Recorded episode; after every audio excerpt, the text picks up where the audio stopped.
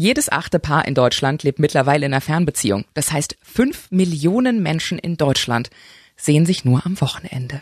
Fahren viel Zug, sitzen im Auto. Der Pakt mit der Sehnsucht. Ungeschminkt. Der Mädelsabend. Ein Podcast von Antenne Bayern.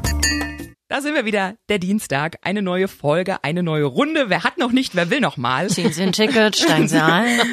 Wenn euch unsere Talks gefallen, dann lasst uns doch bitte mal ein Abo da. Wir sprechen jede Woche über alles, was uns so umtreibt und natürlich über Dinge, die auch die Männer brennend interessieren. Wenn ihr mal durchs Schlüsselloch gucken wollt, seid ihr genau richtig. Wir drei sind jede Woche zusammen, die Ilka, Hi. die Julia Hallo und die Jules. und ich. Genau. Diese Woche geht's bei uns um Fernbeziehungen. Wer hatte schon mal eine? Julia? ja, ich hatte schon mal eine. Ilka? Ja. Und du? Ich führe ja aktuell eine. Äh, wie weit war das entfernt, Julia? Äh, Kilometer kann ich nicht sagen, aber es war äh, St. Moritz. Also Schweiz. Also weit. weit. Ilka? 398 Kilometer. Auch ordentlich. Mein Mann kennengelernt und jedes Wochenende vier Stunden ähm, gefahren. Ja, Dito. Ich brauche aktuell fünf Stunden von Tür zu Tür. Scheiße. Kennst du auch jede Raststätte ähm, auswendig? Ja, wobei ich ja auch sehr viel mit Zug fahre. Also es ist ja wirklich verrückt, wie viele Menschen das mittlerweile irgendwie auf sich nehmen. Durchschnittlich ist es so, dass diese Paare, die aktuell in Fernbeziehungen leben in Deutschland, über 600 Kilometer voneinander entfernt sind. Also es ist so viel und so eine Reisezeit. Warum geben wir uns diesen Shit? Naja, weil wir verliebt sind. Wo die Liebe hinfällt. In Zeiten des Internets kannst du es nicht mehr steuern, da ist es nicht mehr der Nachbar. Absolut. Das ist wirklich verrückt, vor allen Dingen. Was ja auch gut ist. ja. Und auch nicht mehr der Kerl aus dem Nachbardorf. Inzucht. Hast du gesagt.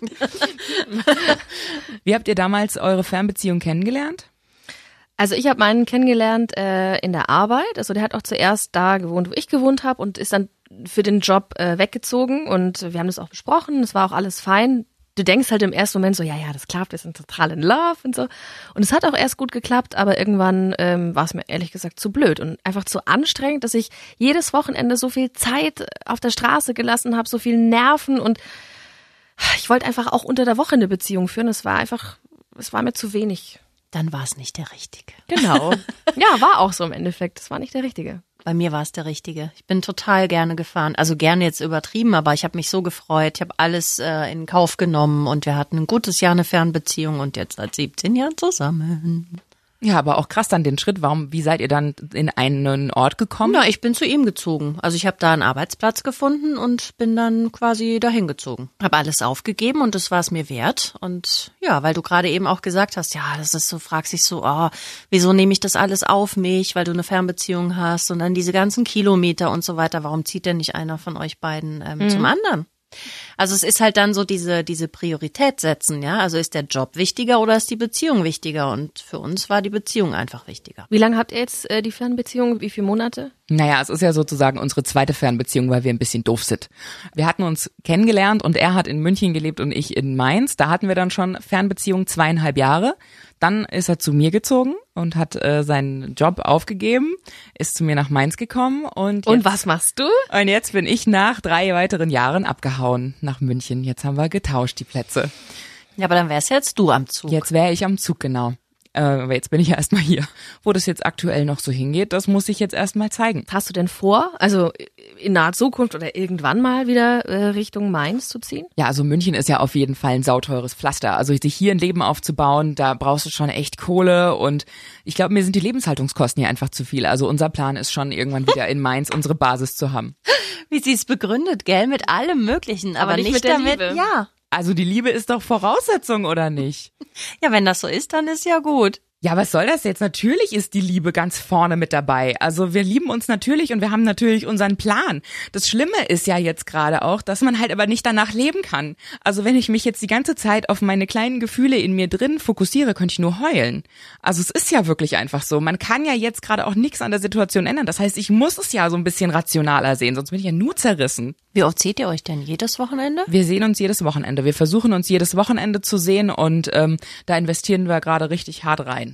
Und wie ist das so, wenn ihr euch wieder seht nach ein paar Tagen? Das ist so crazy einfach. Ich bin dann schon so aufgeregt im Zug und du sitzt zu Hause und du hattest irgendwie einen Kacktag und dieses Gespräch, das man dann führt am Telefon, es reicht nicht aus. Du würdest, ich würde am liebsten, ich würde alles stehen und liegen lassen. Ich würde meinen Scheiß in den Rucksack stopfen und zum Bahnhof rennen wie eine Irre. Und ich kann aber nicht, weil ja Arbeit ansteht und das ist so ein schlimmer Schmerz.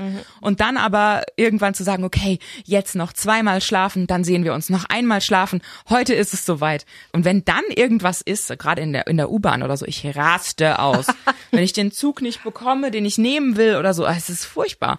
Also ich, Ich fand das immer ganz süß. Ich bin dann immer am Straßenrand noch stehen geblieben und habe mich nachgeschminkt. Also immer so, ja, so 15 Kilometer ja vorher lustig. oder so. Ja klar. Ich habe auch immer, ich bin immer mit äh, flachen Schuhen gefahren und habe dann auch kurz vorher noch hier die High Heels und so, hey Baby, hier bin ich. Parfüm Ja, und nochmal genau. Creme und so und alles, dass man ja schön Ja. perfekt und dann so, hallo, ach, ich bin vier Stunden gefahren. Und so sehe ich immer aus.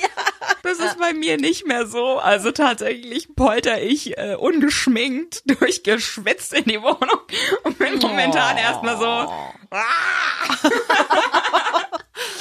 Ich fand auch, dass es bei uns dann, es war wirklich auch ein ganzes Jahr lang so, das ist wieder wie neues Kennenlernen. Ne? Also man ist total nervös, man muss sich erst wieder so annähern Ja. und und das ist wie so frisch verliebt. Es hat schon auch was Schönes. Aber es kann auch, ähm, kann auch krachen, finde ich. Also wenn sich Sachen zum Beispiel anstauen, dann kommst du am Wochenende nach Hause und dann macht's erstmal Krawömsel. Dafür brauchst du dich dann auch nicht hübsch machen. Nee, dafür brauche ich mich auch nicht hübsch machen. Da kann ich auch ungeschminkt in die Wohnung stampfen und sagen, komm mal her, ich schau dir jetzt erstmal eine runter. Wie ist es denn mit Eifersucht so, wenn ihr euch die ganze Woche nicht seht? Wir sind beide Gott sei Dank gar nicht eifersüchtig und haben auch komplettes Vertrauen. Also wir waren beide immer schon so Leute, die jetzt nicht so zusammengetaped sind. Dementsprechend ist es ganz gut. Also da habe ich auch gar keine Probleme mit. Das ist halt, wenn du halt das Gefühl hast, jemand ist emotional bei dir, dann muss er nicht körperlich bei dir sein. Und dann kann der auch Spaß haben, wenn er weiß, das Herz ist da, wo es hingehört. Ich glaube aber ganz vielen mit einer Fernbeziehung geht's ähm, nicht so. Die sind vielleicht schon misstrauisch, denken sich, was macht denn der andere gerade? Ist irgendwie so viele hundert Kilometer weg von mir. Und ich glaube, dass auch viele ein Doppelleben führen. Ja, wenn du mal auf diesen ganzen Erotikplattformen mal guckst, ja, wie viele halt Typen da in einer Beziehung sind und sich aber als Single ausgeben, weil sie eine Wochenendbeziehung führen. Also, hm? ich glaube, mit sowas darfst du dich halt echt nicht aufhalten. Du musst halt wirklich dich an den positiven Dingen festhalten, sonst hältst du das nicht aus. Sonst hältst du die Kosten nicht aus und die Energie, die du da investierst, das hältst du nicht aus. Konzentrier dich auf die guten Dinge und glaube an das Gute.